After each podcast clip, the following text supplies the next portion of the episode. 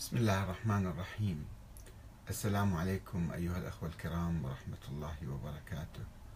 بعد قليل سنكون معكم في بث مباشر حول شخصية الراوي أبو هاشم الجعفري.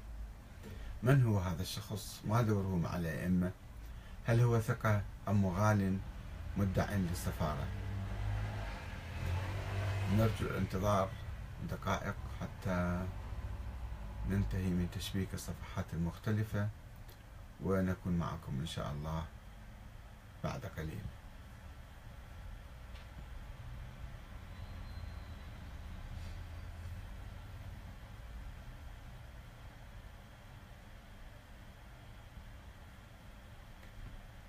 من هو أبو هاشم الجعفري؟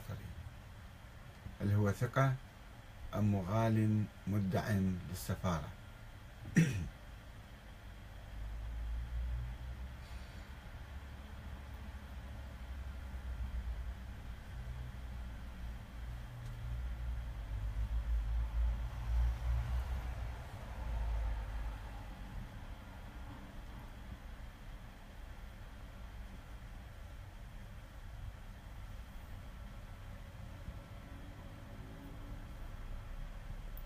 بسم الله.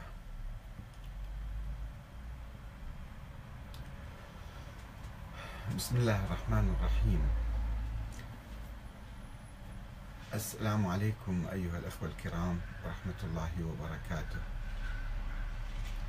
أه توجد روايات عديدة أو عدد من الروايات أه في موضوع إثبات وجود الولد للإمام الحسن العسكري، أنه كان عنده ولد. هذه الرواية تروى عن عدد من الشخصيات ومنهم شخص يسمى أبو هاشم الجعفري.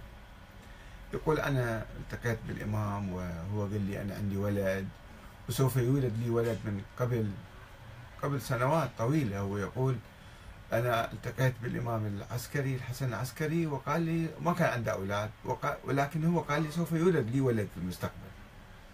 يعني كان عنده علم غيب الإمام الحسن العسكري أنه سوف يولد له ولد.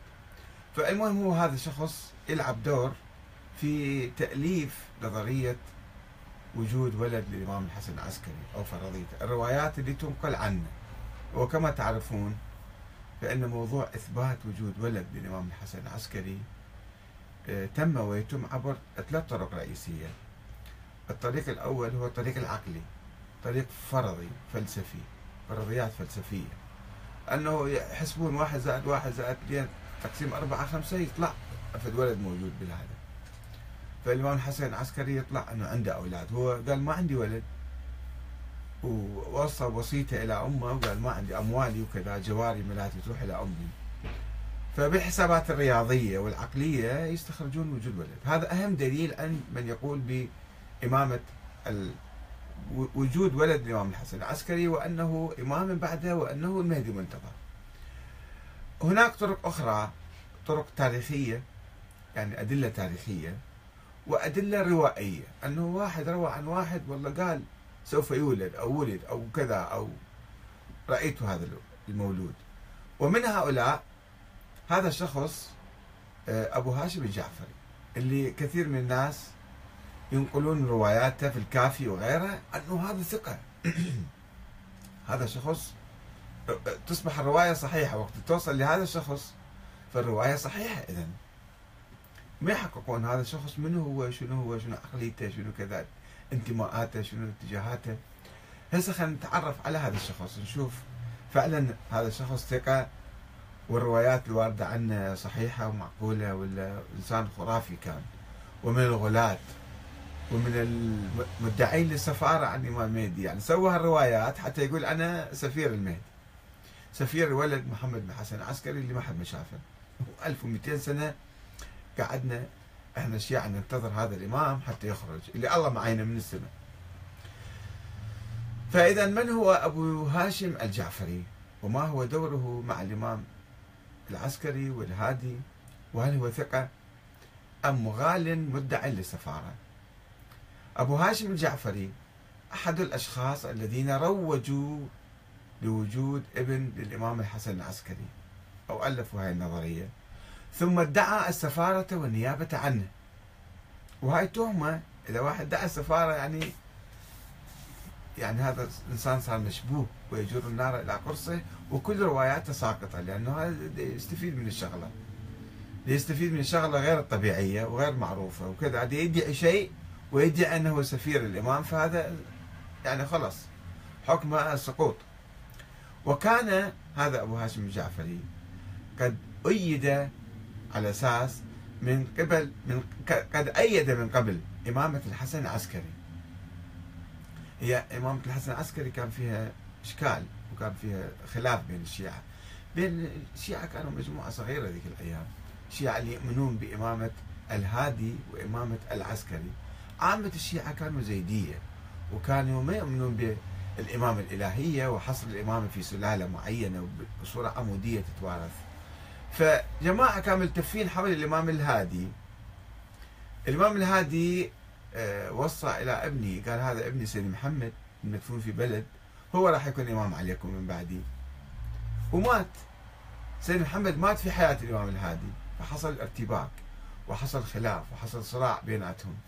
قسم قالوا لا، هذا شخص ما مات، مثل إسماعيل بن جعفر الصادق، قال هو حي وسوف يظهر في المستقبل، أو عنده وكلاء أو أبناء سوف يظهرون. وقسم راحوا للحسن العسكري وقسم راحوا إلى جعفر، قالوا جعفر هو الإمام بعده. فاختلفوا، لأن ما في نصوص واضحة وصريحة بالموضوع ولا في يعني أشياء ثابتة، إنما أقاويل. بعدين تألفت القائمة وصارت هذه منزلة من السماء. في ذيك الأيام كانت المسألة يعني خلافات عائلية، خلافات شخصية. فهو أيد هذا أبو هاشم الجعفري، لعب دور في تأييد إمامة الحسن العسكري. هنشوف تاريخها يعني شنو هذا، وحتى نجي بعدين نشوف شنو سوى. التي اختلف في هاي الإمامة، التي اختلف فيها شيعة أبيه الهادي آآ آآ الإمام علي الهادي، بينما قال بإمامة محمد بن علي الهادي وعدم وفاته في حياة أبيه، ثم قوله بغيبته ومهدويته، هذا هو المهدي، سيد محمد هو المهدي، وانتظار ظهوره في المستقبل. هذول الجماعة قالوا ايش؟ هذا موجود في كتاب الغيب، كتاب فرق الشيعة النوبختي وفرق المقالات والفرق لسعد بن عبد الله الأشعري القمي. هذول اثنين ألفون سجلوا تاريخ الشيعة ذيك الأيام. هم كانوا عايشين في أواخر القرن الثالث الهجري، يعني عاصروا عاصروا الفترة وكتبوا وقالوا الشيعة شلون فكروا وشلون انقسموا وشلون كذا. الفريق الثاني هم هذا الفريق الأول، وإنكار إمامة الحسن العسكري، قالوا لا أصلا الإمام الحسن العسكري مو إمام، هذا سيد محمد هو الإمام.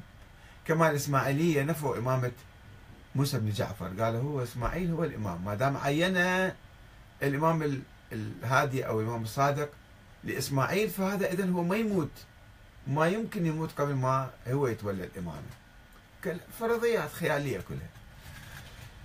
هذول فريق، وفريق آخر قال بإمامة جعفر بن علي الهادي بالنص عليه من أبي، يجيبون نصوص من أبوه قال هذا هو الإمام، ويجيبون روايات ويعتقدون هذا هو الإمام. إذا مو هو أبوه بالنص من أخيه، عليه من أخيه سيد محمد، سيد محمد قال هذا الإمام بعدي. شوفوا شلون يعني إثبات الإمامة لأي واحد كانت مسألة صعبة ومجهولة وغامضة وما ما بيها يعني آيات قرآنية صريحة حتى تصبح عقيدة بعدين. وبين من قال بإمامة الحسن العسكري، ثلاث فرق صاروا. الذي اعترف الإمام العسكري هو عند حديث موجود عند جماعتنا، يقول بأنه لم يحدث خلاف على أحد من الأئمة مثل ما حدث في الاختلاف عليه.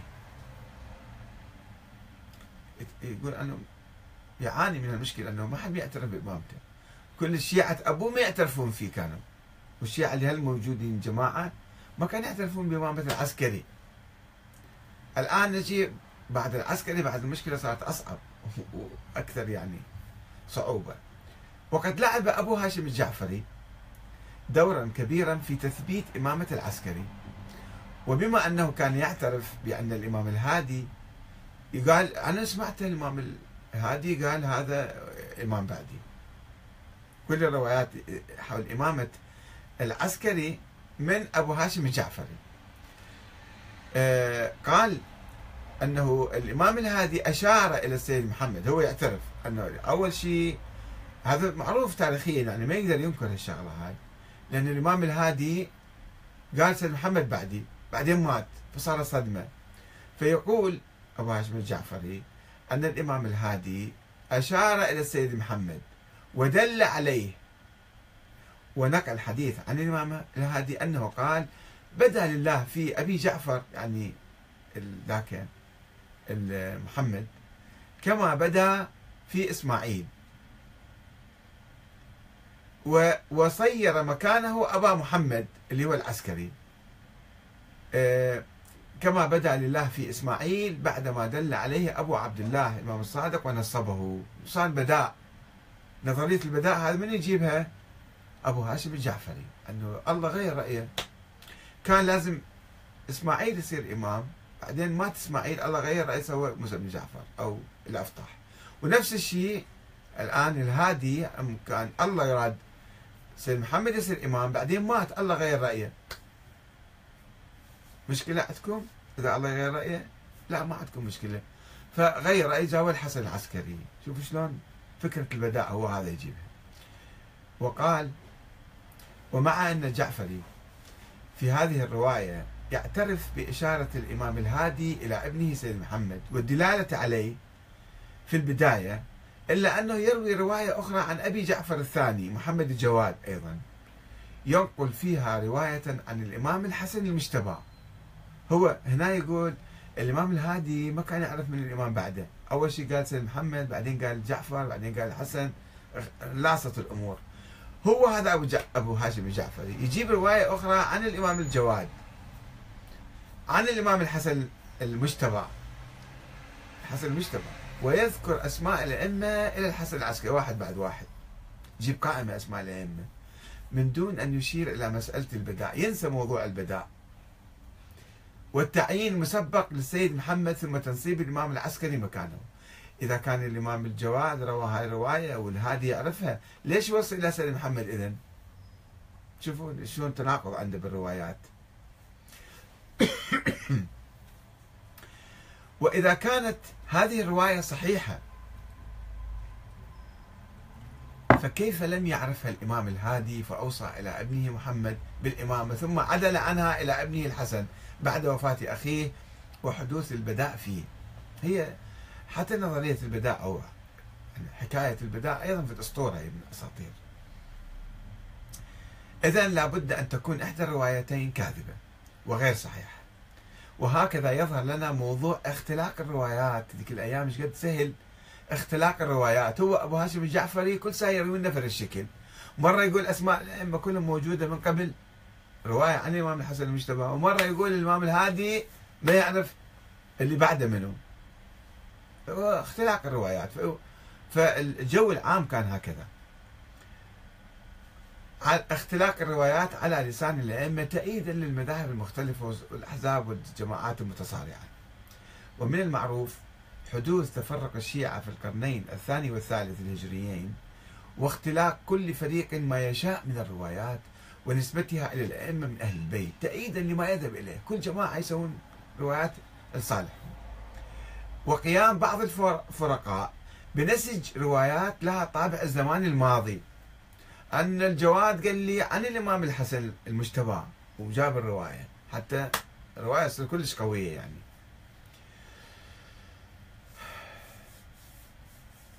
الذي يصوره ذلك الفريق كما يشتهي، يصور التاريخ من من قبل كان هكذا، في محاولة لإضفاء صفة الإعجاز وعلم الغيب على الرواية. ومن الأمور التي حدثت فيها الخلاف حدث فيها الخلاف بين الشيعة الإمامية مس مسألة هذه المسألة. وبما أن النص على الإمام الحسن العسكري كان غامضا ومحل شبهة ونزاع بين الشيعة الإمامية وبين أولاد الإمام الهادي، نزاع إذن بالتاريخ يذكر هذا الشيء، كتب الشيعة تقول، فقد لجأ أبو هاشم داود بن القاسم الجعفري اسمه إلى اختلاق مجموعة من الروايات الأسطورية القائمة على دعوى علم الإمام العسكري بالغيب. شلون سيثبت إمامة العسكري الحسن العسكري؟ يقول هذا كان يعلم علم الغيب، ويجيب روايات عديدة حول شلون الإمام كان يعلم فما يدور بنفسه، بس سؤال يسأله إمام يعرف شنو في في نفسه. خلينا نسمع رواياته.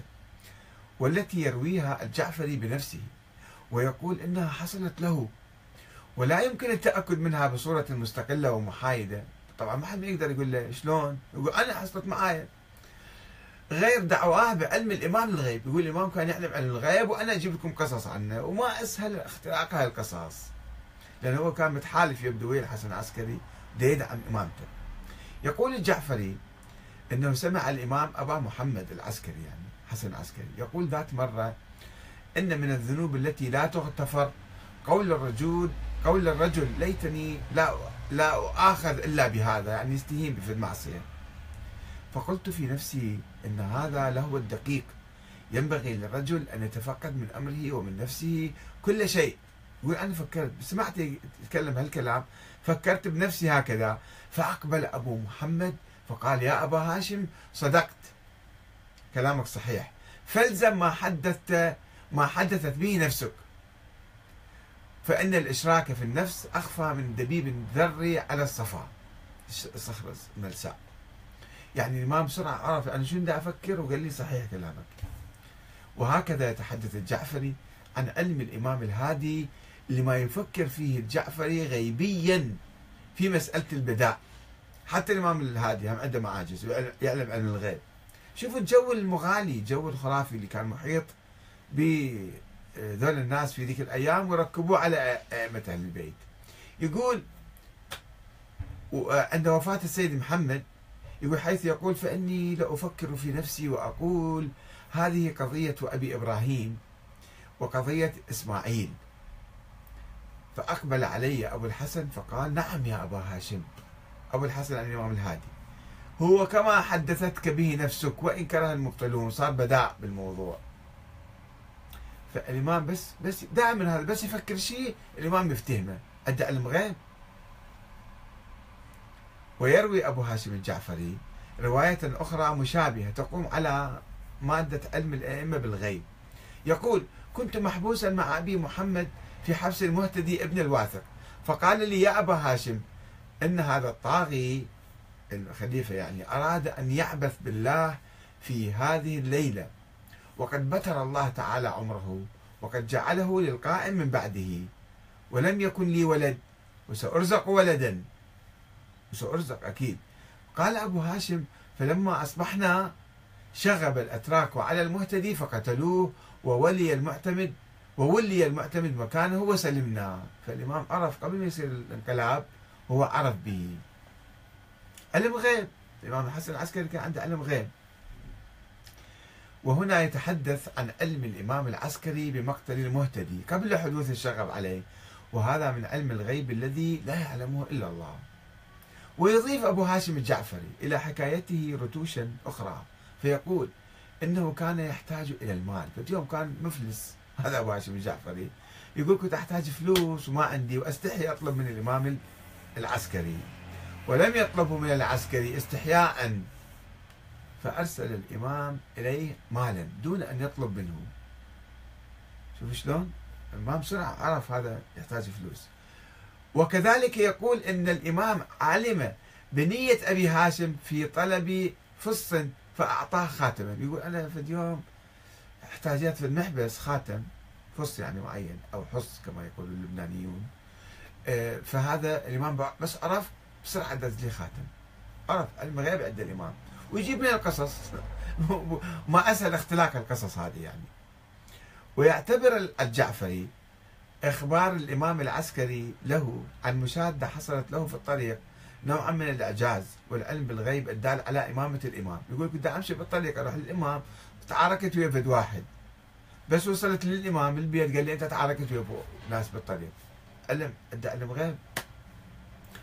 ويتحدث أبو هاشم الجعفري عن علم الإمام العسكري بأدق التفاصيل السرية اللي فيه في بيته، يعني كمعرفته بإفطار أبي هاشم شنو أكل البارحة بالليل ونوع الخبز الذي أكله، كله يجيب لنا القصص هذه. كما يتحدث عن معرفة الإمام بحقيقة رجل كان يتجسس عليه وكشفه هويته لأبي هاشم، قال له هذا واحد جاسوس ترى دير بالك من عنده. وتأتي هذه الروايات في سياق الروايات التي يسوقها القائلون بإمامة العسكري لإثبات إمامته بالمعاجز، لانه ماكو نص عليه واضح وصريح، فلازم يصير شلون يصير العسكري امام؟ لازم يصير بالمعاجز، علم الغيب عنده بدلا من النص، ويتحدثون عن علمه غيبيا بحقيقه غني سائل كان يتظاهر بالفقر. يقول فد واحد اجى فقير يقول اعطوني مال الله، الامام قال هذا غني عنده فلوس كثير بالبيت، عرف. او علمي بموت فرس بعد ايام، يعني ما عنده الامام ما عنده شغل. الحسن العسكري غير يلاحق هالاشياء الجزئيه. يقول واحد يبيع فرس مالته واشارته على صاحبها ببيعها سريعا قبل ان تموت، انا هاي الفرس بعد كم يوم راح تموت، فقال له بيعها بسرعه، انا حمزه رشد بعدين اذا تعرف راح يموت، ليش تروح تبيع الفرس؟ واكتشاف نوايا بعض الخدم وعزمهم على شرب الخمر واللواط، عرف ذول يبدون يسوون كذا وكذا، ومعرفته بعطش انسان، واحد عطشان المهم عرف بسرعه هذا عطشان. هسه واحد يمكن يشوف شفافه يابسه يجيب له ماي، لا هاي معجزه، معجزه عند علم غيب، هذا عطشان جاب له ماي. وطلب الماء له دون ان يطلبه هو، كلمات ما اعرف شنو اعبر عنها بالحقيقه.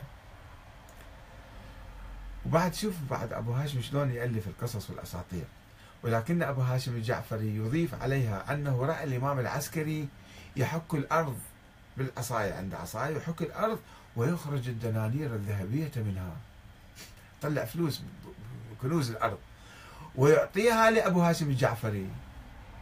ومعرفة الإمام بحاجته إلى المال بصورة غيبية، كان هو محتاج فلوس ما عنده فلوس، والإمام ايش سوى لهم؟ ما عنده فلوس حتى يعطيه، قام يحفر الأرض وطلع له فلوس ليرات ذهبية ويعطيه إياها. قال أثبت إمامة العسكري بهالقصص هذه، وهو دي كذب طبعا كله من أول لآخر، أكاذيب في أكاذيب.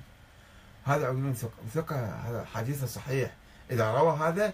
طبعا في علم الرجال الشيعي جماعتنا هذا هو من اعظم الثقات، هذا من الناس اللي ايدوا سووا النظريه فصار ثقه. بينما انت تدرس انت اقواله، تدرس احاديثه، تكتشف ان هذا الرجال واحد دجال، كان كذاب دجال مغالي خرافي اسطوري. شلون صار هذا ثقه؟ انا ما اقول علم الرجال يعني نقلد كل الناس بالتوثيق والتضعيف، لا احنا لازم نبحث ونشوف ونفكر هذا كلامه كلام الناس عقال وناس مجانين، ناس غلاة ومخرفين، ليجيب لنا قصص حتى يثبت إمامة الحسن العسكري، ثم يثبت إمامة وجود ولد عنده بعدين. عالم عالم من الخرافات والأساطير. ولا يكتفي أبو هاشم الجعفري بذلك، بل يقول إنه شاهد الإمام العسكري وهو يكتب كتابا. اليوم قاعد الإمام لازم القلم ليكتب كتاب رسالة يعني، ثم يترك القلم ويقوم الى صلاه، صلاه وقت الصلاه الامام عاف الورقه والقلم وقام يصلي الامام العسكري، فاذا بقلم الامام ينهض بنفسه ليكمل الكتاب اثناء قيام الامام للصلاه. شوف شلون معجزه حلوه، من سامع بهالمعجزه حتى الان؟ القلم واحد قام يكتب، الامام قام يصلي، والقلم يعرف الامام شنو في فكره وقام يكتب يكمل الرساله مالته. هذا رجل الثقة أبو هاشم الجعفري. شوف شلون قصص أفلام هندية ما مسويها، حتى حتى أفلام هندية ما جايبين القصص هذه. وعندما توفي الإمام الحسن العسكري دون أن يخلف ولدا ظاهرا تستمر الإمامة فيه بصورة عمودية إلى يوم القيامة، وجد أصحاب جعفر بن علي الهادي في ذلك دليلا على عدم صحة إمامة العسكري. قال شفتوا مو قلنا لكم هذا مو آه مو إمام، لأن الإمام لازم عنده أولاد، وما دام ما عنده أولاد فهذا أصلا من أول يوم ما كان إمام. كما قالوا على عبد الله الأفطح المسوية، قالوا عبد الله الأفطح صار بعد الإمام الصادق بس ما عنده أولاد، فإذا هذا مو إمام، شطبوا اسمه من قائمة الإمامة. آه أتباع جعفر سيد محمد كان متوفي أخوه، والحسن العسكري توفى ما عنده أولاد، فإذا ثبتت إمامة جعفر. قالوا شفتوا هذا هذا الإمام مو ذولاك، لا سيد محمد ولا الحسن العسكري. اعتبروا هذا دليل عدم وجود ولد، دليل على إمامة جعفر. وانتقلوا كما وجد أصحاب الإمام موسى بن جعفر الكاظم في وفاة عبد الله الأفطح دون ولد ظاهر دليلا على عدم صحة إمامته، وانتقلوا إلى القول بإمامة موسى الكاظم. كذلك انتقل قسم من القائلين بإمامة العسكري، اللي كان يقول هذا هو صار إمام على قولة هذا أبو هاشم الجعفري، انتقلوا إلى القول بإمامة أخيه جعفر. قالوا تبين لا احنا كنا غلطانين بالنمرة، اشتباه، فلازم جعفر يصير هو الإمام، خاصة بعد وفاته دون خلف ظاهر. ولكن قسم آخر من شيعة الحسن العسكري من القائلين بإمامته أصر على افتراض وجود ولد له، ورفض إمامة جعفر، كما أصر قسم من الشيعة الفطحية على إمامة عبد الله الأفطح، وقالوا عنده ولد، افترضوا له ولد وهمي، اختلقوا له ولد حتى يثبتون إمامته، ورفضوا الإمام بإمامة موسى بن جعفر.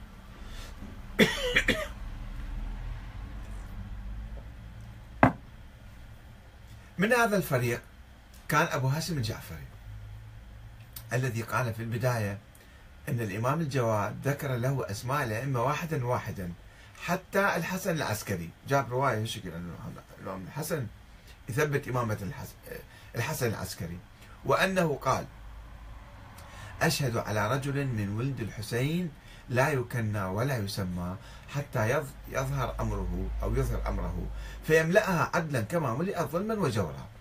جاب في الرواية قال الحسن العسكري قال الشكل، أه ولم يحدد هوية الإمام الأخير، منو هذا بعد ما محددين منو هذا الإمام الجديد. ونقل أبو هاشم الجعفري عن الإمام الهادي أنه قال: الخلف من بعدي الحسن، فكيف لكم بالخلف من بعد الخلف؟ اللي بعد شلون راح تضيعون، راح تحتارون وترتبكون. يقول: فقلت ولما جعلني الله فداك، ليش راح احنا يعني مشكله راح تصير عندنا؟ فقال: لانكم لا ترون شخصه ولا يحل لكم ذكر اسمه او ذكره. فقلت: كيف نذكره؟ قال: قولوا الحجه من ال محمد، لا تجيبون منه هذا الشخص، خلوه عائم وغائم وغامض. هذا هو أبو هاشم الجعفري يقول لا تقولون منه اللي بعد بعد الحسن العسكري، منه راح يصير إمام ما نعرف منه وما راح تعرفون أنتم. وكما يلاحظ فإن أبو هاشم الجعفري لم يحدد في هاتين الروايتين هوية الإمام الجديد بعد العسكري، ولكنه عاد بعد ذلك ليقول أن الإمام العسكري قال له من قبل عندما كان معه في السجن أيام المهتدي أنه سيرزق ولدا، يذكر ذيك الرواية أو اختلقها هو يعني. وفي هذه الرواية ما هو ظاهر من دعوة علم الإمام بالغيب، دي أبو هاشم الجعفري ينسب علم الغيب للإمام الحسن العسكري، وإخباره عن ولادة ولد له في المستقبل، وهذا ما لا يعلمه إلا الله تعالى. ومع ذلك وما ما لا يقوله إلا الغلاة. ومع ذلك فإن الجعفري يكاد يعترف بجهله بوجود ولد للإمام وتاريخ ولادته، فيقول في رواية أخرى له أنه قال للإمام العسكري يوما: جلالتك تمنعني عن مسألتك، لأنها قضية كانت أن إذا ما عنده ولد هذا مو إمام.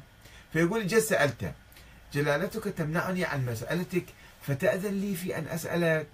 هذا هو دي يقول الكلام الآن، الله أعلم مدى صحة كلامه.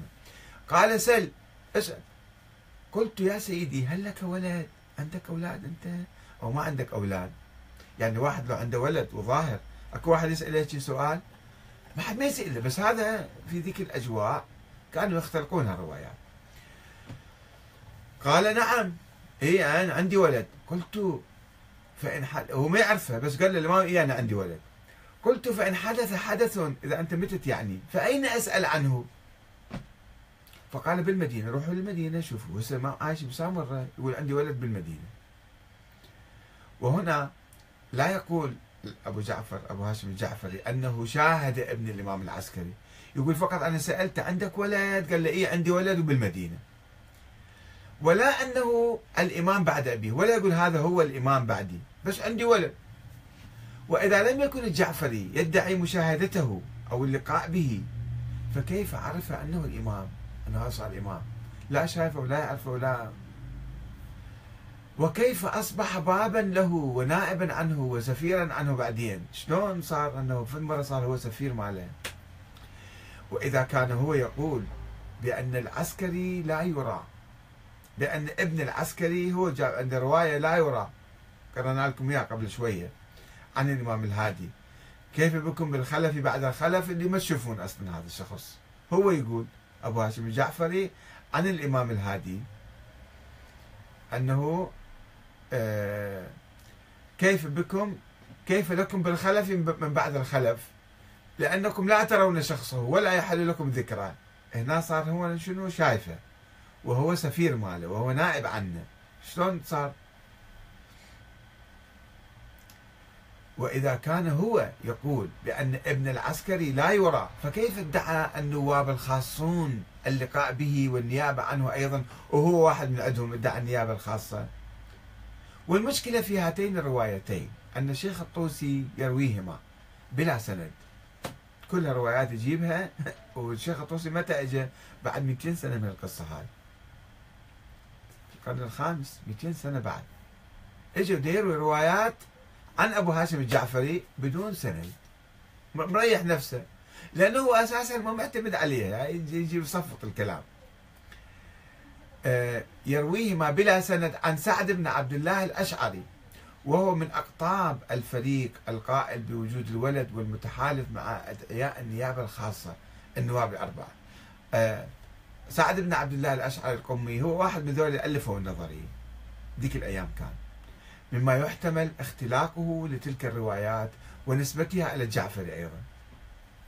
ما ندري شنو القصة، واحد عن واحد، وكلهم ناس غلاة وانتهازيين ودجالين وكذابين، ودا يسوون أساطير ويخرقون لنا اسطوره ويخربون المذهب الشيعي وخربوا الاسلام بهالكلام مالهم هذول. فاحنا ايش مترين هذول ايش يسوون؟ يالفون روايه واحد عن واحد ويقول لك ها روايه صحيحه هاي لا تشكك فيها. ويجون بعض الناس البسطاء لو اخباريين لو ما عنده شغله ما عنده الف بالتحقيق وبالروايات، يجي يصفط لها الروايات ويقول شوف شو هاي الروايه صحيحه، شلون عرفتها صحيحه يا اخي العزيز؟ درست دول الرواة واحد واحد ولا قلدت جماعتنا يقولون هاي الرواية صحيحة؟ مو انت لازم تفكر وتجتهد فيها، مو فقط تنقل روايات وتقول هاي صحيحة وتطلع قبر بعدين. فهذول المجموعة الأصابة اللي اخترعت القصة هاي والأسطورة هم واحد واحد حكل الثاني، مما يحتمل اختلاقه لتلك الروايات ونسبتها إلى الجعفري. إذا نجي على ابن طاووس، ويقول السيد ابن طاووس، ابن طاووس في القرن السادس السابع كان عنده كتاب اسمه ربيع الشيعة، يقول إن أبو هاشم داود بن القاسم الجعفري كان من سفراء صاحب الأمر. أنا هذا واحد من السفراء، مو بس الأربعة، مو قلنا أربعة وعشرين واحد كانوا، واحد منهم أبو هاشم الجعفري أيضا. وأبوابه المعروفين، كان من سفراء صاحب الأمر وأبوابه المعروف والمعروفين الذين لا يختلف الإمامية القائلون بإمامة الحسن بن علي فيهم. هذول الناس اللي قالوا إمامة الحسن، يعني أصحاب جعفر ابن الهادي وأصحاب سيد محمد ما كانوا يعتبرون ذول الناس طيبين وثقات، ويقدروا يكذبون دي يسوون قصص أسطورية على على الحسن العسكري حتى يثبتون إمامته. بس اللي يعترفوا بإمامة الحسن العسكري يقولون هذا خوش إنسان، يصححون رواياته. ومع أن علماء الاثني عشرية، علماء الرجال الاثني عشرية، اعتبروا أبا هاشم الجعفري من الثقات ولم يتوقفوا عند رواياته الأسطورية المخالفة لكتاب الله المجيد والتي تدعي علم الغيب للأئمة أو علم الأئمة بالغيب، ولم يحققوا في دعواه دعواه الأخرى التي لا يمكن إثباتها من أي طريق، لأنها تتحدث عن علم الأئمة الحسن العسكري أو الهادي بما في داخل نفسه. شلون نقدر نعرف صدق ده يتكلم الكلام؟ هو ده يربي يقول الإمام عرف بقلبي شنو وقال لي كذا وكذا. إلا أن الكشي ذكر في ترجمته أن روايته تدل على ارتفاع في القول. الكشي من علماء الرجال في القرن الرابع قال هذا رواياته فعلا شيء عجيب غريب، رواياته فيها ارتفاع في القول من الغلاة، يعني أي غلو في كلامه. وأن الطوسي ذكر في ترجمته في الفهرست عند كتاب حول الرجال فهرست يقول أنه كان مقدما عند السلطان. أبو هاشم الجعفري كان من أعوان السلطة، يعني مقدم عند السلطان خليفة. وهاتان الشهادتان هم غالي، هم يشتغل عند السلطان أو مقدم عند السلطان، تخدشان في عدالته أو في عدالته، فكيف تقبل شهادته بعد ذلك؟ وكيف يمكن بعد ذلك أن نطمئن إلى رواياته الغامضة والمشكوك فيها، وأن نصدق دعواه بوجود ولد للإمام العسكري، وأنه الإمام المهدي بعد، خاصة إذا ثبت أنه هذا أبو هاشم الجعفري كان يدعي النيابة عن ذلك الولد الغائب الذي لم يظهر له أي وجود طيلة أكثر من ألف عام، وهو كان يقول ما حد ما يشوفه. شلون شافه وصار نائب إليه وسفير إليه؟ وكيف يمكن أن نعتبره شخصا موثوقا ونسلم برواياته في موضوع شائك ومعقد ومجهول وغامض كموضوع وجود ولد الإمام العسكري الذي لم يعترف بهذا الأمر أمام الناس ليكون حجة عليهم؟ لو كان الحسن العسكري معترف أمام الناس قال أبا أنا عندي ولد، ترى حتى لو قاعد في في المدينة مثلا أو في اليمن، عندي ولد أنا اسمي فلان وفلان بن فلان، روحوا شوفوه مثلا. الإمام العسكري ما قال هالكلام، فإذا أنت قاعد تنسب شيء خلاف الظاهر. ألا يجدر بنا؟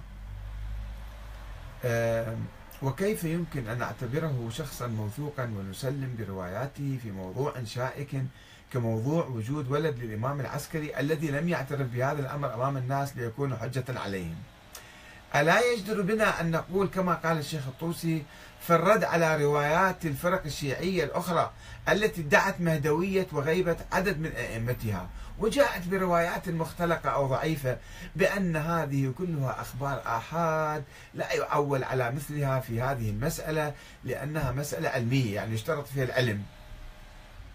الشيخ الطوسي نفسه يرد كل النظريات السابقة. اقرأوا كتابه، مقدمة كتابه أو الجزء الأول ماله، كتاب الغيبة، شلون يرد الناس اللي جابوا رواية يقول هالروايات كل فلسية ما اشتريها.